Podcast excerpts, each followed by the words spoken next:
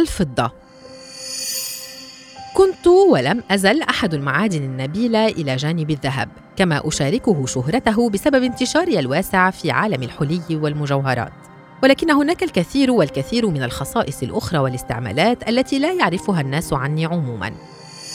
علميا أنا فلز أبيض لامع ويمكن العثور علي بشكلي الطبيعي بسهولة بسبب قدرتي على مقاومة التأكسد. لذلك كنت من المعدنيات الأولى التي عرفها الإنسان منذ الأيام الغابرة. وعلى غرار الذهب فأنا أكثر شيوعاً في الخامات الطبيعية مثل معدنيات الأرجنتيت أو كبريتيد الفضة وفي ركازات النحاس والرصاص. وكما أوجد بشكل نقي في الترسبات.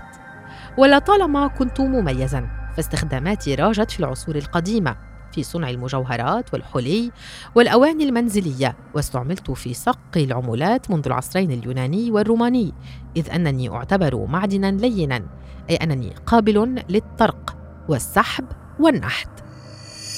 ويعتبر إدخال الفضة والذهب في مادة الزجاج تقنية اعتمدها منذ فترة طويلة فنانو الزجاج العظماء في مدينة مورانو في إيطاليا.